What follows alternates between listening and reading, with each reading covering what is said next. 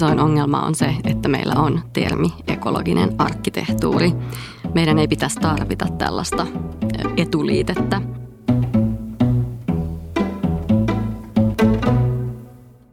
Hei kaikki kestävämmästä rakentamisesta kiinnostuneet!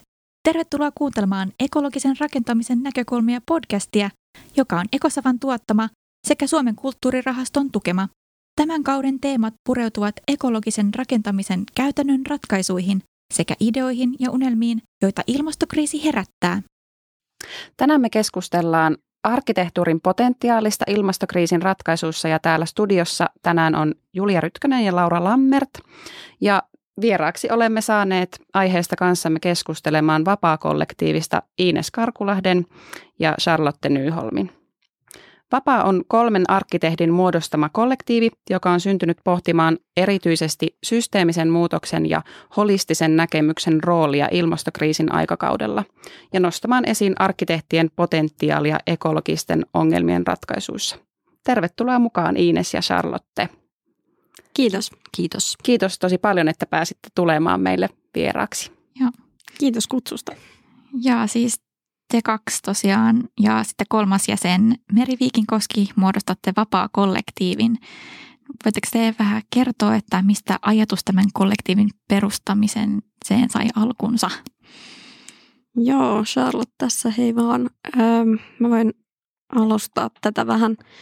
Ähm, no siis niin kuin monet muut ihmiset, niin podimme ilmastoahdistusta ja mietittiin tietysti siinä myös omassa käytännön työssä sitä, että että mikä se mielekkyys ja, ja tekemisen jotenkin merkityksellisyys tässä ajassa on. Ja sitten me alettiin keskustella siitä keskenämme ja huomattiin, että, että meillä oli tosi samansuuntaisia kysymyksiä, mutta aika vähän vastauksia niihin kysymyksiin. Ja, ja tuntui myös siltä, että siinä käytännön työssä oli aika vähän aikaa sille, että pääsisi syventymään näihin, näihin aiheisiin. Ja, ja toisaalta ei halunnut valvoa yöllä miettien sitä, niin sitten kollektiivin muodostaminen jotenkin antoi semmoisen muodon ja, ja jotenkin semmoisen jäsennellymmän formaatin, missä, missä pähkiä tätä ja, ja minkä ympäriltä sitten tavata toisiamme ja, ja puhua siitä, mikä meitä mietitytti.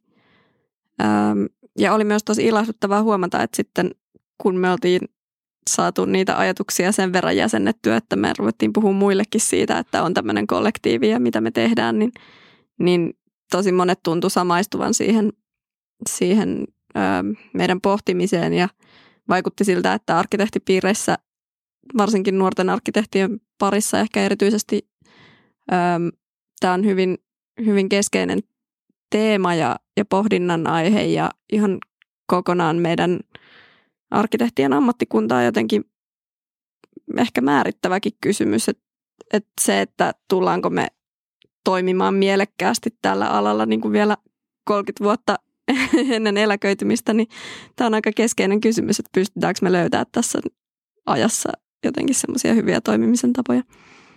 Mm. Kyllä. Näettekö te jotenkin niin kuin, ähm, jotain kahtia jakoa tässä niin kuin jopa nuoren, nuoremman ja vanhemman polven välillä? Arkkitehtipolven? No tietysti niin kuin vanhemmat arkkitehdit, jotka on toiminut alalla jo pitkään, niin heillä on niin kuin kerennyt myös se oma identiteetti niin kuin minä suunnittelijana kehittyy jo paljon pidemmälle ja siellä on luultavasti pohjalla jotain niin kuin, mm, ehkä niin kuin muitakin arvoja, jotka on tehnyt siitä omasta työstä merkityksellistä, mutta sitten tällä hetkellä erityisesti nuorilla ihmisillä se niin kuin ilmastoahdistus on niin niin kuin vahva niin kuin muillakin elämän osa-alueilla ja muillakin kuin arkkitehdeilla, että tavallaan uskoisin, että melkein missä tahansa ammatissa on aika vaikeaa perustella itselleen niin kuin toimimista sillä lailla, että se niin kuin jotenkin ei palvele ilmastokriisiratkaisua. Ja arkkitehdit ei ole tässä mitenkään varmaan niin kuin erityisiä tai erilaisia. Mm. Mm. En mä silti muodostaisi semmoista niin kuin vastakkainasettelua. Mä luulen, että, että vanhemmassakin arkkitehtikunnassa on tosi paljon ihmisiä, jotka, jotka on huolissaan tästä asiasta ja jotka myös äm, haluaa osallistua niiden ratkaisujen löytämiseen. Äm, mutta ehkä ehkä niin kuin just Iines sanoi, että, että siellä on sitten tosi paljon myös niitä muita niin kuin itselle tärkeäksi muodostuneita teemoja pohjalla, niin siinä mielessä ehkä se ero, mutta... Niin ja ei voi varmaan myöskään sanoa, että ei olisi niin kuin alle nelikymppisiä, arki, ei kun, anteeksi, yli nelikymppisiä arkkitehtejä, jotka ei olisi käyttänyt koko uraansa vaikka niin kuin tämän asian, asian esillä mm-hmm. pitämiseen. Että sehän tässä ehkä on, on jotenkin ironista, että nyt ollaan, ollaan isosti innostuneita ja sitten on, on kuitenkin ihmisiä ja tutkijoita ja niin kuin ihan muillakin aloilla, jotka on toitottaneet jo vuosikymmenet sitä, että Mm. jotain pitäisi tapahtua. Tähän väliin sanoa, että Ekosafa täyttää 25 vuotta mm. tänä vuonna, että on mm. tämäkin ollut olemassa jo mm. sen verran pitkään, mutta ei olla vielä ratkaistu tätä ongelmaa. Kyllä, ja tämä aihe on niin kuin nyt vasta räjähtänyt ihan käsiin silleen, että niin kuin sanoittekin, että, että kaikilla aloilla mietitään näitä samoja asioita. Mm. No tässä jaksossa meidän aiheena on puhua arkkitehtien ja arkkitehtuurin potentiaalista ekologisten ongelmien ratkaisuissa – Eli hyvin usein ympäristökysymysten ratkaisuissa rakennusalalla keskitytään pitkälti yksittäisiin osa-alueisiin, eli esimerkiksi materiaalisiin ratkaisuihin, mutta teidän lähestymistapa tähän aiheeseen on vähän erilainen. Eli peräänkuulutatte tällaisen holistisen näkemyksen luomista ekologisemman tulevaisuuden rakentamiseksi. Kertokaa lisää tästä näkökulmasta, että mitä tarkoitatte tällä?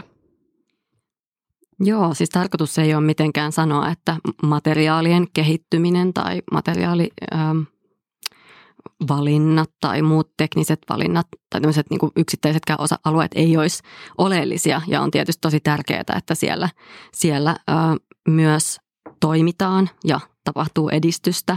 Mutta ehkä me ollaan koettu, että tämmöinen niin holistisempi näkemys on jäänyt vähän sitten sen keskustelun varjoon helposti.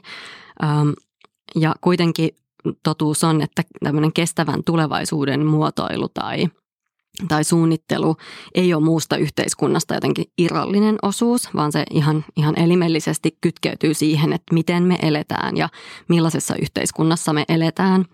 Ja jotta niin kuin me kaikki pystyttäisiin niin yksilöinä hahmottamaan se, että mikä on se oma ö, mahdollisuus toimia ja oma tai se, niin kuin toimintakenttä, jolla voi, voi vaikuttaa, niin on tosi oleellista hahmottaa se niin kuin kokonaisuus ja se ympäristö, jossa me toimitaan.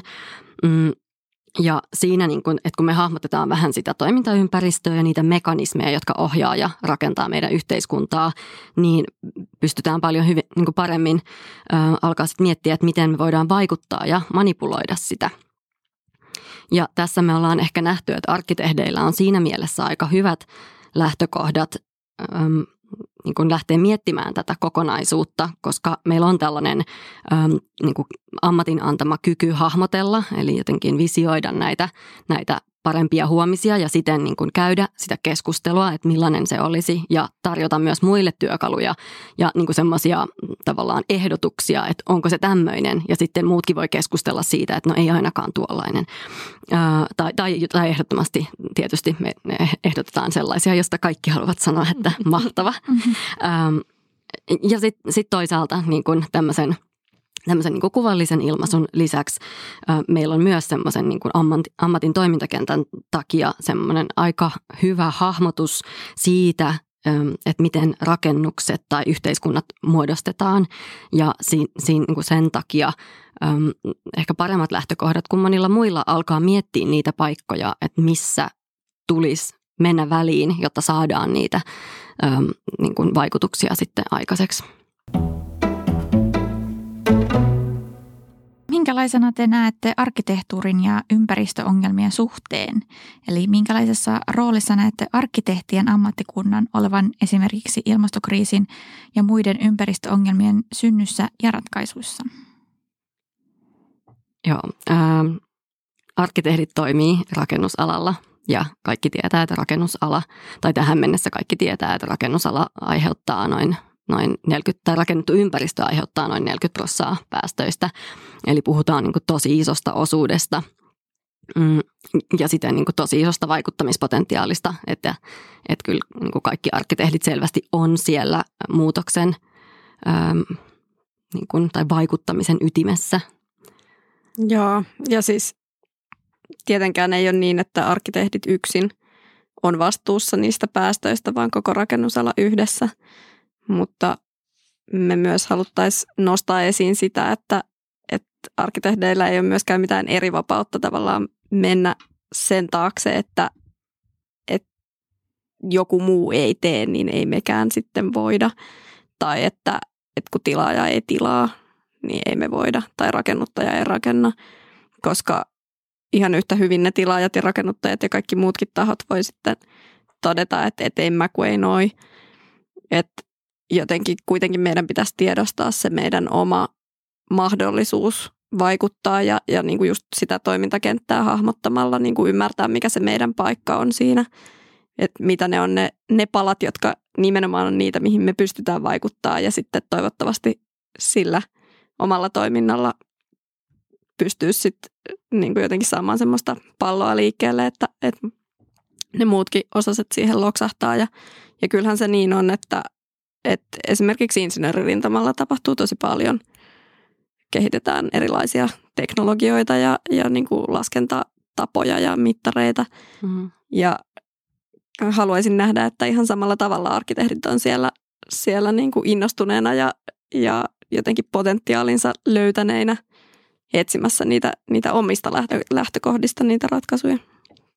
Ja tämmöinen niin yhteinen tahtotila eri, eri tahojen välillä olisi, olisi se toivottava suunta, mihin mennä. Ja, ja tota, siihen liittyykin tämä seuraava kysymykseni siitä, että, että hyvin usein arkkitehtina tuntee olonsa aika voimattomaksi siellä perustoimistoarjessa, että, että näiden ekologisten kysymysten huomioinnissa siinä suunnittelutyössä, niin siihen on yleensä aika vähän aikaa ja vähän, vähän ehkä mahdollisuuksia. Että on helppoa olla periaatteessa niin sanotusti hyvisten puolella ja esimerkiksi äh, allekirjoittaa kannanottoja, vaikkapa tämä Architects Declare-julistus, äh, jonka on allekirjoittanut Suomessa toista sataa toimistoa, mutta silti se todellisuus saattaa olla edelleen sitä, että toimiston arki ja se, mitä tuotetaan siellä, ei kuitenkaan ole sen kestävämpää kuin ennenkään. Mitä teidän mielestä arkkitehtien pitäisi ammattikuntana tehdä, että niitä muutoksiin johtavia toimenpiteitä saataisiin oikeasti vietyä läpi? Ja minkälaisena näette, että yhteistyön rakentamisen eri tahojen välillä pitäisi olla, että siitä rakennetusta ympäristöstä voitaisiin tehdä ekologisesti kestävämpää? Joo, tämä on silleen tosi niin kuin henkilökohtaisesti tärkeä kysymys, koska meidän kollektiivin ensimmäinen äh, projekti oli tämmöinen äh, Beyond Paralysis tai nimeltään. Ähm, ja siinä me just nimenomaan pohdittiin sitä, että miksi tuntuu, että arkkitehtikentällä on niin hirveän hiljasta näiden ilmastokysymysten ähm, osalta. Ja ähm, vaikka se niin kuin selvästi on semmoinen ihmisiä niin kuin kiinnostava ja tosi ajankohtainen aihe. Ja tässä me ehkä tultiin semmoiseen tulokseen, että jos lähtee niin kuin yksin miettimään ilmastokriisiä, niin se on niin ylivoimaisen suuri asia ratkaistavaksi niin kuin yhden ihmisen minkäänlaisella työpanoksella tai, tai innostuksella, paneutumisella. Että sitten joutuu semmoiseen lamaannuksen tilaan, että tuntuu tosi voimattomalta ja tosi pieneltä. Ja niin kuin melkein se niin kuin toimintakyky jotenkin lakkaa, ettei niitä pieniä ratkaisuja pysty tekemään. Ja tässä ehkä tämmöinen Architects Declare niin kuin, um, julistus on aika hyvä työkalu, koska siinä saadaan semmoinen niin laaja pohja arkkitehtikunnan sisältä, jossa sitoudutaan niin kuin siihen, että tavoitellaan – yhteistä hyvää tulevaisuutta. Ja silloin tavallaan sit yksittäinen arkkitehti siinä työssään voi luottaa siihen, että, että alalla on ihmisiä, jotka hoitaa ne omat tonttinsa ja sitten voi itse niin keskittyä niihin kohtiin, jotka on oleellisia siinä omassa suunnittelutyössä tai, tai suunnitteluvaiheessa tai mitä, mitä ikinä arkkitehtina tekeekään ja niin kuin niihin paloihin, joilla voi oikeasti vaikuttaa sit siinä omassa arjessa. Joo, ja sitten mä näkisin tosi vahvasti myös sen, että, että se jotenkin, se, että on tuommoinen julistus esimerkiksi, niin se antaa semmoista niin kuin tietynlaista legitimiteettiä sille toiminnalle, että se, se, että niitä toimistoja on niin paljon, jotka on allekirjoittanut sen, niin se osoittaa sen, että se ei ole niin kuin jotain semmoista ituhiippien puuhastelua, vaan se on niin kuin tosi mainstreamia. Niin mm. ehkä sitten myös yksittäiset arkkitehdit tai yksittäiset toimistot saa siitä semmoista tiettyä rohkeutta niin kuin esittää niitä, niitä erilaisissa projekteissa tai erilaisille asiakkaille niitä, niitä tota, sen julistuksen asioita, koska se ei tunnu mitenkään radikaalilta, vaan se on sellaista, että kaikkihan tätä tekee ja kaikkihan näitä niin kuin esittää. Ja se on musta tosi, tosi tärkeää, että tavallaan normalisoidaan sitä mm. uutta normaalia. Mm. Onko mm. se tavallaan niin kuin ryhmäpaine siinä tulee? No, tavallaan että... myös näin. Mm. Ja just niin, että se pelko otetaan pois, että jos noikin tekee, niin mekin voidaan niin, hoitaa niin, näin. ja tavallaan silleen, että, että jos mä nyt ehdotan tätä jossain vaikka kilpailussa tai jossain rinnakkaistoimeksiannossa, niin on ihan mahdollista, että joku muukin on ehdottanut sitä, että se ei niin kuin mm. ole semmoinen riskitekijä jotenkin, vaan se on niin kuin semmoista peruskauraa, jota, joka pitääkin olla jokaisessa ehdotuksessa. Että se olisi niin kuin se tavoitetila. Ja sitten lisäksi ehkä siinä Architects Declareissa, joka ei ole vielä täysin materialisoitunut, niin sehän ei ole tarkoitus olla pelkästään julistus, joka kerran allekirjoitetaan ja sitten se staattisesti jotenkin on, mm. vaan vähän niin kuin ekosafaki, että, että se on sellainen niin kuin alusta sille, että voidaan jakaa niitä hyviä käytäntöjä ja tietoa toisilleen ja oppia toisiltaan ja, ja tota, Architects Declarein ohjausryhmään tervetuloa vaan ja jokainen, joka, joka kokee haluavansa tota, kehittää näitä, näitä toimintatapoja, että senhän nimenomaan on tarkoitus palvella just niitä allekirjoittajatoimistoja ja helpottaa sitä suunnittelijan että sieltä voit niinku pitää apua. No siis tarkoitus tai... olisi se, että toimistot niinku itse menis sinne ohjausryhmään miettimään, että niin. et mitä he tarvitsee. Että se ei ole niinku mikään sellainen ylhäältä, mm. ylhäältä annettu niinku jotenkin asia, vaan että et yhdessä pystyttäisiin miettimään, että mitä ne kipukohdat on ja, ja mitä ne esteet on ja, ja miten nii, niihin voidaan vastata. Joo, toi kuulostaa minusta silleen hyvältä silleen, että se on niinku kehittävä tai että sitä kehitetään koko ajan, koska mm. tietenkin kaikki ympäristöasiat ja ekologiset ratkaisut ja muut, niin nehän koko ajan muuttuu. Että ei voidakaan tehdä mitään niin kuin kaiken kattavaa opasta, jossa kaikki olisi jo huomioituna, että kyllä niitä on niin kuin kehitettävä aivan, aivan täysin koko ajan. Mm. Entä onko teillä jotain konkreettisia neuvoja, jota suunnittelutyössä voisi edistää ekologisuuden toteutumista, niin kuin vaikkapa asioista, joita jokainen suunnittelija voisi työssään jo toteuttaa? Joo. Arkkitehtejä toimii tietysti tosi erilaisissa tehtävissä. Että mä oon itse just siirtynyt, siirtynyt tota yksityisestä toimistosta asemakaavoittajaksi ja tässä nyt jo olen kuukauden aikana huomannut, että, että vaikka kaupunkisuunnittelua olen tehnyt ennen ja teen nyt, niin kyllähän se, niin kuin se positiokin vaikuttaa tosi paljon siihen, että, että mikä se oma vaikuttamismahdollisuus on siinä päivittäisessä työssä. Että ehkä niin kuin se olennaisin juttu just on se, että pystyy siinä omassa roolissa niin kuin hahmottamaan sen, että ei sun tarvi ratkoa niin kuin kaikkien muiden toimijoiden jotenkin ongelmia tai, tai tehtäviä, vaan se riittää, että sä hoidat sen niin kuin just sen sun tontin. Mm. Että kaavoittajana mä pystyn tekemään nyt jotain juttuja, mitä mä en pystynyt tekemään yksityisellä puolella, mutta sitten taas niin kuin toimisto voi, voi tehdä tiettyjä asioita, mihin kaavoittaja ei pysty missään tapauksessa. Mm.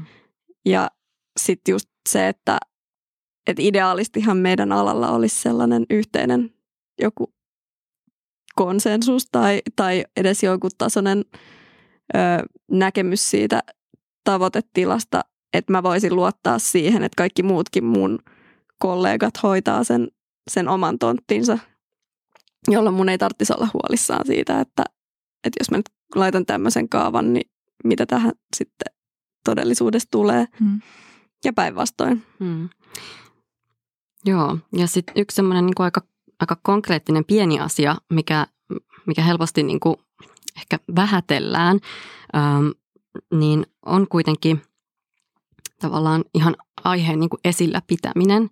Ja erityisesti me ollaan jotenkin mietitty, että varmaan ainakin niissä toimistoissa, jossa on äh, allekirjoitettu tämä Architects, Architects Declare, niin olisi syytä pitää sellainen keskustelu niin kuin johdon ja työntekijöiden kanssa, että meidän toimistossa nyt saa meuhkata tästä aiheesta ja, ja niin kuin tavallaan, että on semmoinen lupa pitää sitä aihetta esillä Että et jollain tavalla se tuntuu helposti semmoiselta, niin kuin, että jos me aina nostetaan tämä, niin sehän on vaan taas sitä puhetta, mutta mut se on kuitenkin hirveän konkreettinen asia, millä voi niin kuin tehdä.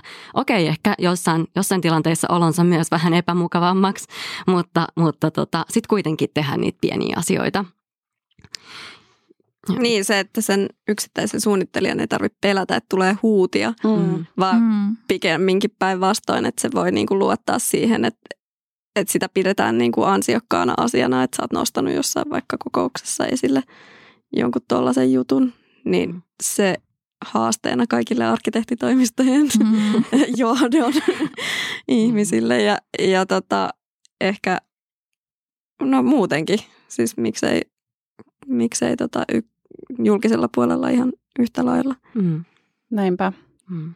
Varmaan myös niinku semmoinen itseopiskelu ja tiedonhaku niinku itsenäisestikin varmaan edistäisi näitä juttuja, että eihän oletakaan, että joku aina kertoo sulle, vaan että sä voit itsekin lähteä mm. Mm. etsimään näitä, miten voisi tehdä paremmin. Ja sit, sitten niin kuin myös haluaisin peräänkuuluttaa sitä, että arkkitehdit toimii muutenkin kuin suunnittelijoina. Mm. Et me nyt esimerkiksi istutaan tässä yhteisen pöydän ääressä puhumassa tästä asiasta ja toivottavasti nostetaan sitä taas tälläkin tavalla esille.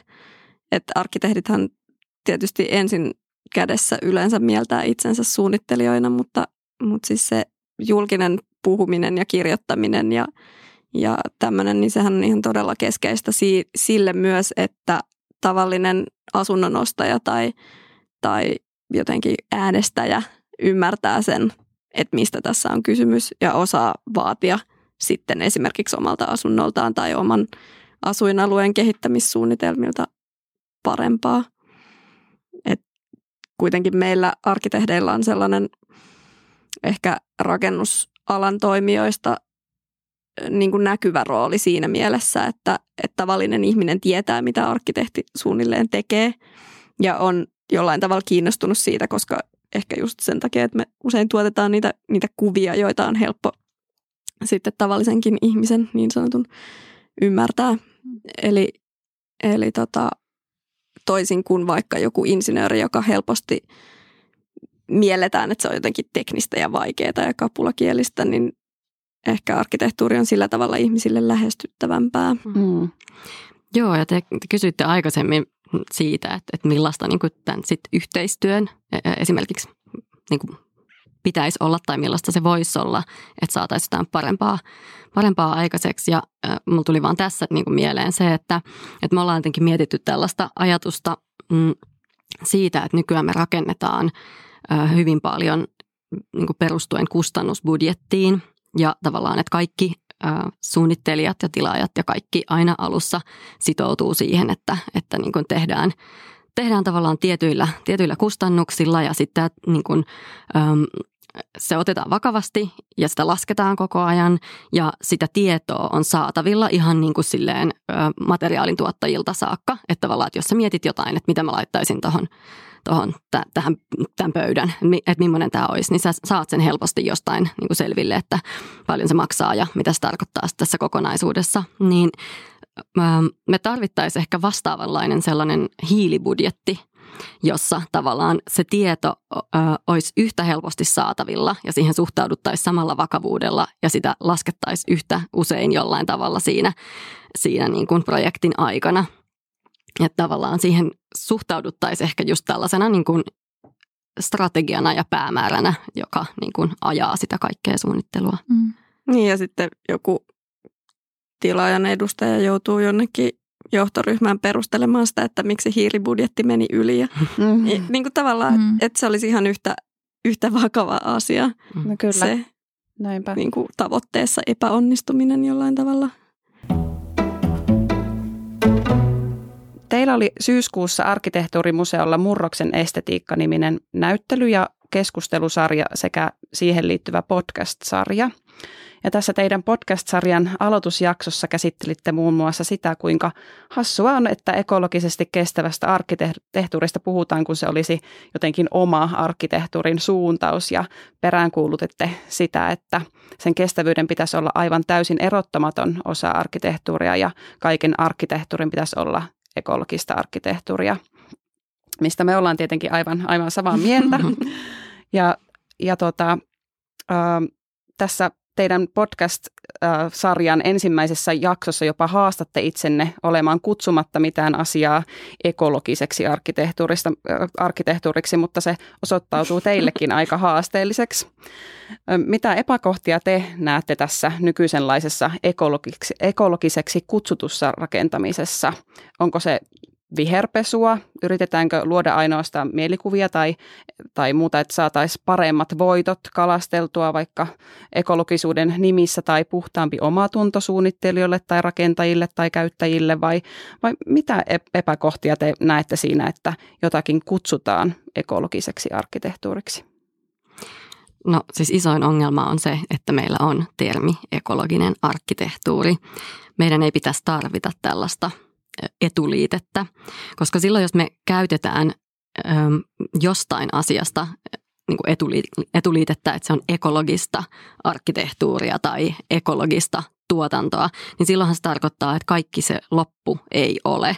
Ja tätä on musta tosi niin kuin helppo jotenkin lähteä miettimään siltä kannalta, jos miettii kulutustuotteita, niin kuin jotain vaikka, no nyt mä aloin miettimään, että pitäisikö niitä kutsua kulutustuotteiksi, mutta jos miettii esimerkiksi vaateketjujen kestäviä mallistoja, niin aina kun joku H&M nimeä, että meillä on nyt tämmöinen sustainable äh, niin kuin mallisto, niin silloinhan he myöntää sen, että kaikki se loppumassa on epäekologista. Ja arkkitehtuurissa on oikeastaan ihan samanlainen ö, tilanne, mutta se on vaan, jollain tavalla me ei vielä niin kuin nähdä sitä ironiaa ihan samalla tavalla. Ja tämän asian tulisi olla niin, kuin niin selvä kaikille, että oikeastaan se etuliite siirtyisikin sinne epäekologiselle arkkitehtuurille. Mm. Jota silloin luultavasti ei syntyisi, koska se olisi brändinä niin hirveän huono, että niin kuin meillä on tällainen sosiaalinen kestävyys ja sitten tämä epäekologisuus. Mm. Joo, ja sitten tietysti toinen kysymys on se, että, et, tai niin kuin, mitä sä esitit, jos tulkitsin oikein, että, että mikä riittää tavallaan siihen, että joku sitten on määritelmällisesti ekologista, että mihin se raja ikään kuin vedetään, että milloin ollaan niin kuin tarpeeksi hyviä, mm. jotta se mm. kokonais jotenkin saldo menee sinne plussan puolelle, niin sehän on niin kuin tavallaan tosi vaikea kysymys just sen takia, että, että se on niin monitahoinen se ongelma jotenkin, että, että riittääkö, että on nyt ratkaissut jonkun yhden osa-alueen siitä, siitä ongelmasta hyvin, mutta sitten on jotain muita, muita haasteita, että riittääkö, että on aurinkopaneelit, jos on kuitenkin betonirunko, joka itsessään sitten tuottaa tosi paljon päästöjä.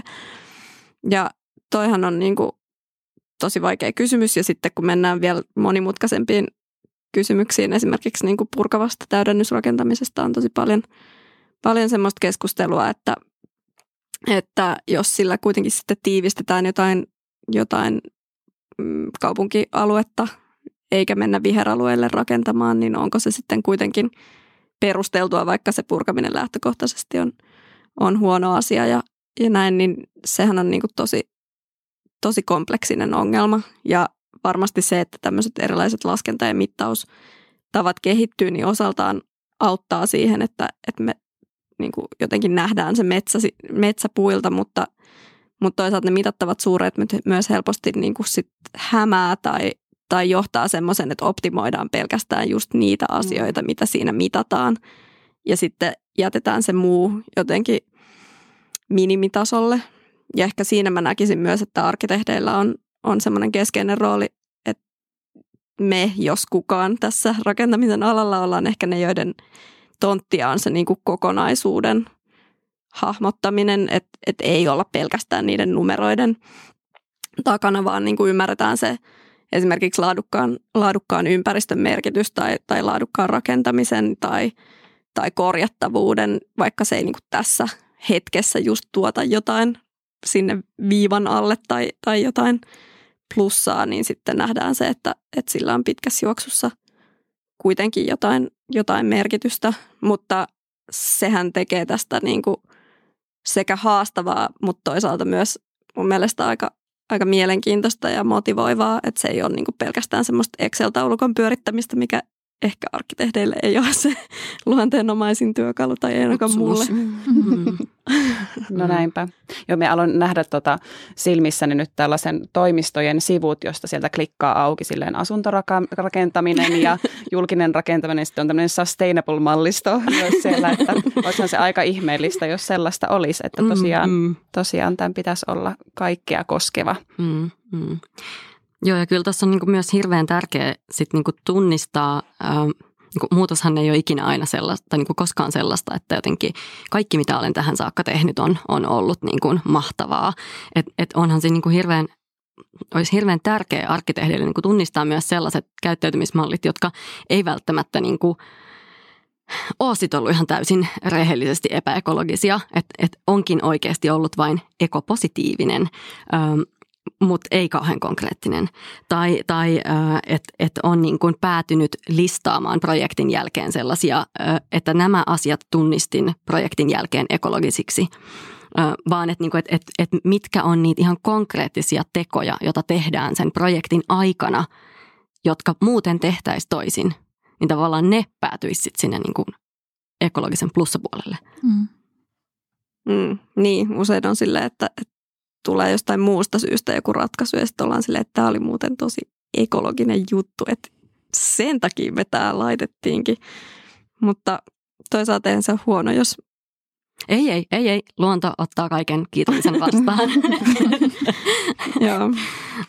Puhuttiin Joo. aiemmin tota teidän niin kuin työstä, vaikka sinun työstä silleen kaavoittajana, ja sanoit, että, että pitää niin kuin, että pelkää vähän sitä niin kuin jotenkin, että, että mi, kuka sen mukaan sitten siellä niin kuin tekee tai silleen, niin onko sulla niin kuin omia tällaisia kokemuksia siitä, että se pitää miettiä, niin kuin, että miten tämän asian tähän kaavaan nyt ilmaisee, ettei joku siellä, niin kuin, joka tämän saapi käsiinsä, niin pilaa sitä sun visiota siitä?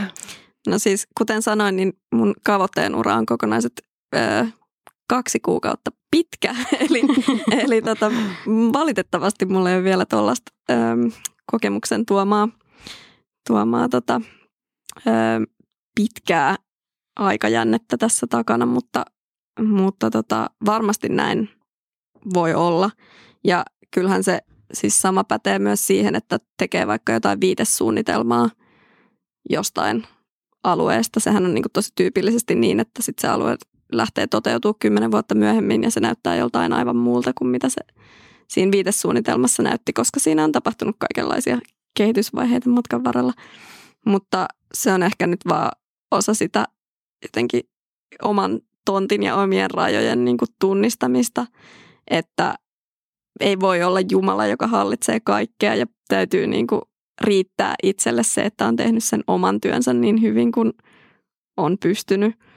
Että jotenkin mä näen, että se on ehkä sellainen niin kuin jotenkin turhautumisen ja burnoutin tie, jos, jos tota, yrittää hallita ihan kaikkea. Ja se ei, niin kuin, se ei voi olla se tapa. Niin, tai kyllä, se, mitä vaaditaan. Niin, kyllä. Varmaan niin kuin tällaisessa maailmanajassa pitää vähitellen alkaa löytyä myös sitä luottoa siihen, että ne muutkin niin kuin haluaa. Se on ehkä vähän naivia, mutta kyllä mä mm. silti sanoisin, että se niin kuin, tavallaan ehkä kannustaa sit myös niitä, niitä tota, että jos tavallaan retoriikka ei ole koko ajan sitä, että, että ne muut siellä on niin, niin pahoja, että ne varmaan haluaa tehdä väärin, niin kyllä ne varmaan sitten kiusallaan haluukin tehdä. niin ja sitten myös ehkä sellainen niin kuin, mm, mun mielestä on nähtävissä se, että, että nämä asiat alkaa saada semmoista painoarvoa, että se ei ole niin pelkästään joku sellainen niin mukava pehmonen asia, jota joku hassu tyyppi jossain ajaa, vaan ne alkaa olla niin kuin kaupunkien strategioissa ja ne alkaa näkyä semmoisissa mm. niin, niin sanotuissa kovissa papereissa, siis semmoisissa niin kuin, mihin sitten viitataan ja todetaan, että tässä on niin kuin vaikka joku hiilineutraalisuustavoite mm. vuosi. Ja se antaa tosi paljon selusta tukea sille kaikkien meidän tekemiselle. Et se ei ole vaan sellainen, niin kuin, että musta olisi tärkeää tai musta olisi kiva, vaan voidaan niin kuin todeta, että, että näin on linjattu ja näin on päätetty. Mm, kyllä. Ja sen takia meiltä edellytetään tiettyjä juttuja. Mm. Ja on, on myös nähtävissä, että ne toimistojen nettisivujen Sustainable Models pudotusvalikot alkaa saada entistä enemmän klikkauksia. Kyllä. Mm. Tota, tuli mieleen tällainen, niin kuin vaikka, vaikka just kaavot, kaavottajalla on niin kuin, äm, mahdollisuus aina palata siitä, jos tulee niin kuin joltain toimistolta vaikka projekti ja sitten on näitä, että kaavoittajalta kysytään, että onko se ajatellut nyt tätä ja näin. Ja sitten on vaikka kaupunkikuvatyöryhmiä, jotka, jotka sitten sanoo, että minkälainen tähän nyt on ajateltu ja mikä sopii, niin sitten, että olisi, olisi just tällainen joku, joka sanoisi, laittaisi bumerangina takaisin, että tämä ei mennyt tästä niin kuin ekojutusta läpi, että muuttakaa toi tollaiseksi ja muuttakaa tämä tällaiseksi tai, tai miettikää uudestaan, että se olisi hirveän tärkeää, että olisi, olisi tällaisia ylempiä tahoja, jotka vois pallotella sitä projektia, koska kaikkea yhteistä niin kuin, yhteinen projektihan se on. Mm, ja siis toihan on nimenomaan just niitä tavallaan niitä ää, valtamekanismia ja toimintaympäristön tunnistamista, että niin kuin mitkä tahot tätä meidän toimintaa ohjaa ja, ja missä ne puutokset tavallaan on. Sama on joskus keskusteltu jossain yhteydessä siitä, että, että museovirastolta pyydetään lausuntoa jostain purkamisasiasta. Ja se on tosi hyvä juttu, mutta se ei ulotu niin kuin kovin uusiin rakennuksiin koska niillä ei ole vielä sitä mm. museaalista statusta. Mikä on niin uusi, niin 90-luvun vai? No esimerkiksi tai 80-luku. Niin, että sekin on vielä uusi. Se mm. ilmeisesti. Vaikka sekin on kohta 40 vuotta. Niin, ja siis toki mm. löyly sai nyt tämän suojelumerkinnän niin. jo, mutta siis harvoilla tuommoisilla alle 50 vuotta vanhoilla rakennuksilla sitä suojelumerkintää on. Mutta sitten esimerkiksi just joskus saattaisi olla päästömielessä järkevää, että jotain ei purettaisi – mutta ei ole mitään sellaista tahoa, ikään kuin semmoista ylempää tahoa, johon sitten voitaisiin kaavoittajana tai, tai jossain muussa ominaisuudessa niin kuin ikään kuin viitata, että pyydetään lausuntoa täältä X-taholta, joka voisi sitten sanoa semmoisella jyrähtävällä äänellä, että nyt seis. Et ehkä ne kehittyy ne systeemit tässä. Mm tota, vielä palatakseen siihen teidän kuuntelusarjan tai podcastiin siinä teidän näyttelyn ohessa, niin mitä te niin itse opitte tai oli uutta tietoa sen, kun te teitte tai haastattelitte heitä ihmisiä tai sellaisia tai aha-elämyksiä, mitä toisitte silloin saanut? Tuliko mitään uutta käteen? Varmaan paljon. Vaikea jotenkin asettua siihen rooliin, että mä en olisi kuullut niitä jaksoja vielä. Mutta ähm, mä sanon tähän väliin spiikkinä, että vaikka näyttely päättyi, niin podcastia voi siis edelleen kuunnella. Murroksen estetiikka löytyy googlaamalla ja museon sivuilta. Joo, mehän siis jaettiin se podcast sen tavallaan sen johdantojakson lisäksi kolmeen eri tämmöiseen teemaan. Eli puhuttiin utopioiden merkityksestä ja, ja tämmöisestä niin kuin tulevaisuuden hahmottelemisen merkityksestä. Sitten puhuttiin estetiikasta ja, ja sitten puhuttiin vallasta. Ja äm, ehkä niin kuin se, mikä siinä oli keskeistä, ensinnäkin oli se, että me jotenkin pitkällisen keskinäisen märehtimisen seurauksena löydettiin ne, ne kolme teemaa öö, niin kuin semmoisina meille jotenkin kutkuttavimpina, niin se oli niin kuin oma prosessinsa. Ja sitten antoisaa oli se, että meillähän oli siis joka jaksossa vieraita, jotka sitten toisen oman panoksensa ja oman näkökulmansa siihen, että esimerkiksi no vaikka siinä Utopia-jaksossa oli, oli tota, arkkitehtikunnan ulkopuolelta tämmöinen poliittisen filosofian tutkija, joka pohti sitä utopiaa niin kuin ehkä historiallisessa perspektiivissä, mutta mutta myös tässä ajassa. Ja siitä mä sain itse tosi paljon kiksejä niin kuin tavallaan jotenkin se, että, että miten meiltä puuttuu semmoinen öö, niin kuin utopistinen visio kaikille ihmisille, että ne tämän hetken utopiat on niin semmoisia Elon Musk SpaceX-tyyppisiä niin kuin hyvin marginaalisen jotenkin eliitin utopioita. Et se oli niin kuin mulle sellainen – innostava henkilökohtaisesti. Niin sitä helposti niin kuin uppoutuu siihen omaan näkökantaa ja se, mitä, mitä itse havainnoi sitä maailmaa, vaan se on hyvä just ottaa sieltä ulkopuolisia, jotka sitten vielä avartaa sitä enemmän ja käsittelee sitä kautta. Tulee uusia ideoita ja ajatuksia. Joo, ja ehkä se on niin kuin, myös kun puhuttiin siitä, että arkkitehdit vaikuttajina, niin öö, mä näkisin, että tosi tärkeää on se, että, että on tämmöisiä erilaisia keskusteluja, on ne sitten podcasteja tai, tai jotain muita, mutta just sen takia, että, että pystyttäisiin jotenkin antaa sanoja niille vähän epämääräisille, mähmäisille ajatuksille, mitä meillä kaikilla on. Ja sitten ehkä sitä kautta just saamaan myös niin kuin vietyä niitä eteenpäin enemmän kuin se, että kaikki pohtii niitä tahoillaan. Hmm. No, te myös opetatte tuolla Aalto-yliopistossa – niin miten näette ekologisuuden teemojen käsittelyn arkkitehtuurin opetuksessa tällä hetkellä ja minkälaisia haasteita ja kehitysaiheita näette opetuksessa? No siis me molemmat äh, ollaan tuntiopettajina kursseilla, eli ja Aalto-yliopistossa nimenomaan, että me nähdään hyvin pieni siivu suomalaisesta arkkitehtuuriopetuksesta. Ähm, mutta on ollut ilahduttavaa huomata, että selvästi niin kun tällaista kestävän tulevaisuuden suunnittelua on, tai niin sen opetusta on alettu vaatia. että mä itse opetan, opetan tota kandiopiskelijoita ja monesti joutuu semmoiseen niin ristiriitaiseen tilanteeseen, missä, missä tavallaan opiskelijat on niin, niin kuin innostuneita ratkaisemaan jotain tällaisia niin kuin kestävän yhteiskunnan kysymyksiä, vaikka ruoantuotantoa tai, tai tota, jotain niin kuin hiilikompensaation kysymyksiä tai muuta tällaista, että joutuu sitten niin sanomaan, että nyt kuitenkin harjoitellaan vielä vähän näitä leikkauksia. Ja mikä on sitten niin kuin tietyllä tavalla just, just ehkä niin kuin sain itteni kiinni tuossa yksi päivä sit siitä, että mä, mä niin kuin perustelin sitä niin, että, että pitää keskittyä nyt niihin perusasioihin ensin, kun on peruskursseja. Mutta minkä takia kestävyys ei ole perusasia? Mm.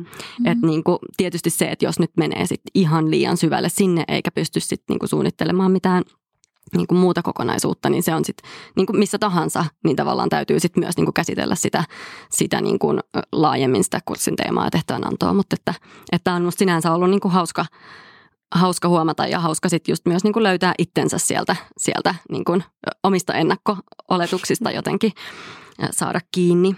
Ja sitten yksi tämmöinen ihan, ihan niin kuin tosi iso opiskelijaliike on tämä You Tell Me, joka on tämmöinen tota, vertaisoppimisen liike, jossa he niin myös sitten kovaan ääneen esimerkiksi varmaan tällä viikolla tai, tai siis viime viikolla Helsingin Sanomien mielipidesivuilla vaati muutosta ja, ja vaativat opetusta ja on tälleen järjestäytyneet. Että.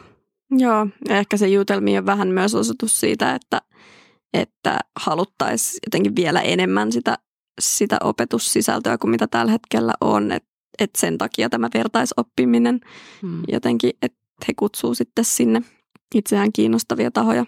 Niin ja ehkä, ehkä on myös tunnistettu se, että nämä asiat on niin, kuin niin uusia ja niin nopeasti muuttuvia, että, että niin kuin, ähm, ihan kaikkea ei ehkä pystytä aina tarjoamaan siellä niin kuin mm. yliopistoissa tai, tai silleen, että se on kuitenkin edelleen semmoista jotain erityisosaamista. Mm. Tota mietin itse, että, että kun niin kuin sanoitte myöskin, että se tieto on tästä niin nopeasti muuttuvaa, niin sitä opetuksessa, että miten sitä uskaltaakaan sitten lähteä siellä myöskään opettaa ja millä tavalla, että et, et se ei ole semmoista niin tietoa, joka isketään nyt juurutetaan jonkun päähän, vaan sen pitäisi olla sellaista, joka koko ajan kehittyy, niin minkälaisena näette sen, että sen haastavuuden siinä ja, ja miten teidän mielestä sitä pitäisi opettaa.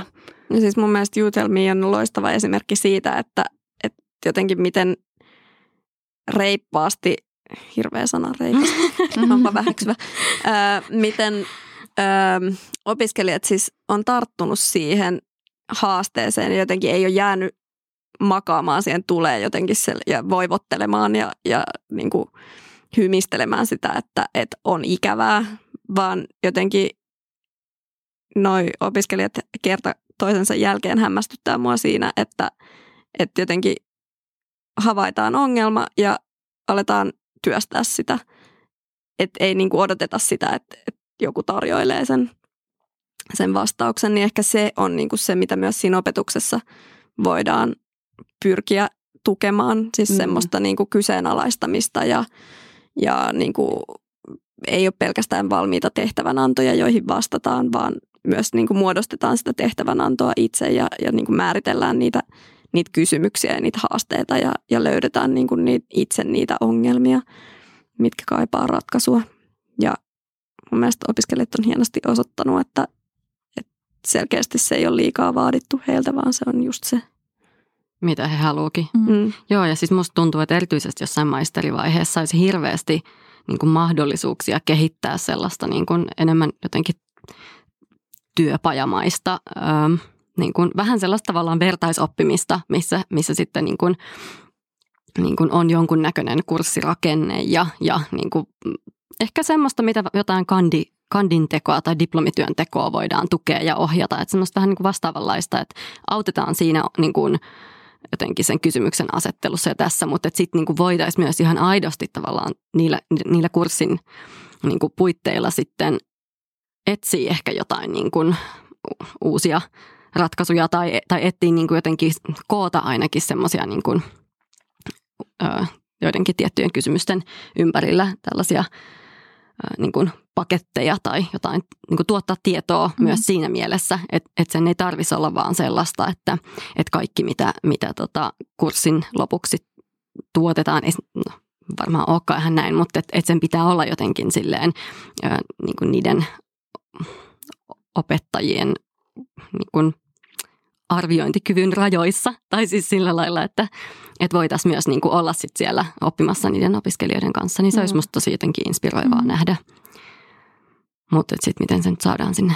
Mm. Kaikki, kaikki, kaikki pitäisi aina oppia heti ja ensimmäisenä ja olisi tosi tärkeää, niin, mm. niin se on haaste. Näettekö, että olisi niin kuin tilaa tai tarvetta sille, että olisi enemmän arkkitehtuuritutkimusta sitten maisterivaiheessa tai sellaista, vai onko sitä tarpeeksi? No varmasti ainakin just sitä niin kuin oman tiedonhaun niin kuin kiinnostusta voitaisiin ruokkia enemmän.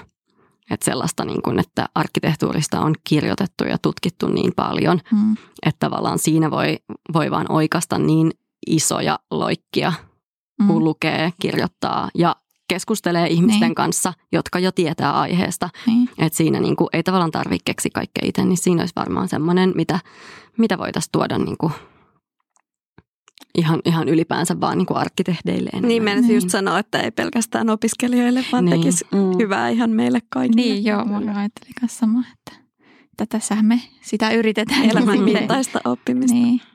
Helppohan se on, kun tulee, tai suht tuoreena valmistuneena, niin sitten on niin kuin vielä sellainen päällä semmoinen, että haluaa vielä oppia ja toivottavasti se ei sitten me poista, että on niin kuin aina sille tilaa elämän aikana, elämän aikaista oppimista. Mikä se nyt Joo, Näettekö myös, että silleen niin kuin arkkitehdin koulutu, koulutus, niin kuin, mitä siihen vaaditaan, niin on niin kuin murroksessa tai muuttumassa, että, että sehän on aika tarkkaan kai määritelty, että EU-tasolta, että mitä arkkitehdit tehdin koulutukseen pitää kuulua.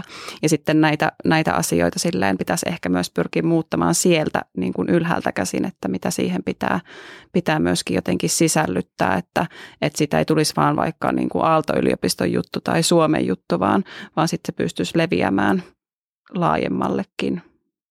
Varmasti näin on, mutta en myöskään sysäisi pelkästään sitä kehittämisvastuuta sinne yliopistoille, koska tavallaan se meillä on niin kuin tavallaan kymmenen vuoden aika jäänyt nyt siihen, että päästöt pitäisi saada tosi paljon alas, niin me ei myöskään voida jäädä odottelemaan mm. sitä, että sieltä niin kuin ikään kuin tulee semmoiset punaposkiset innokkaat nuoret, jotka ratkaisee nämä kaikki ongelmat. Että meidän ammattikunnassa toimii tosi paljon ammattilaisia, joilla on tosi paljon tietoa ja nyt niin kuin kaikkien meidän pitää aktivoitua tässä asiassa ja alkaa tehdä niin kuin nyt niitä juttuja. Ja sitten on mahtavaa, että, että opiskelijat tulee ja tuo valmistuu ja tuo lisää, lisää sitä, sitä uutta oppimista sieltä yliopistosta, mutta tavallaan iso haaste on myös se, että miten saadaan sitä tietoa ja sitä koulutusta niille ihmisille, jotka jo toimii alalla. että sitä koulutustarvetta on varmasti tosi paljon. No me aletaan lähestyä tämän keskustelun loppua, mutta tähän tähän loppuun ajateltiin leikkiä teidän kanssa tällaista sana-assosiaatiopeliä. Eli me sanotaan teille vuorotellen sana tai sanapari ja te sanotte ensimmäisen asian, mikä teille tulee siitä mieleen. Eli aloitetaan vaikka sinusta Iines ja sitten seuraava sana on Charlotelle ja niin edelleen. Eli ensimmäinen sana on betoni. Rakenne. Luonto. Vihreys, keuhkot. Ihminen. Mulla tuli mieleen uhri. Aha, Arkkitehti. älykäs. Ekologinen arkkitehtuuri. Synti. Bjarke Ingels. Öm, ego. Aurinkopaneeli. Kuorote. Viherkatto. Öm, hyvä rakennetyyppi. Estetiikka. Kauneus. Muutos. Mahdollisuus. Hyvä. Kiitos. Kiitos paljon. Näihin tunnelmiin lopetetaan tämä jakso ja suuret kiitokset teille Iines ja Charlotte. Kiitos. Ihan huippua, että pääsitte tulemaan meille vieraaksi. Kiitos kun saatiin tulla. Tämä oli hauskaa. Kiitos hyvästä keskustelusta. Kiitos vielä vieraille ja kiitos Suomen kulttuurirahastolle sekä Podcast Story Studiolle.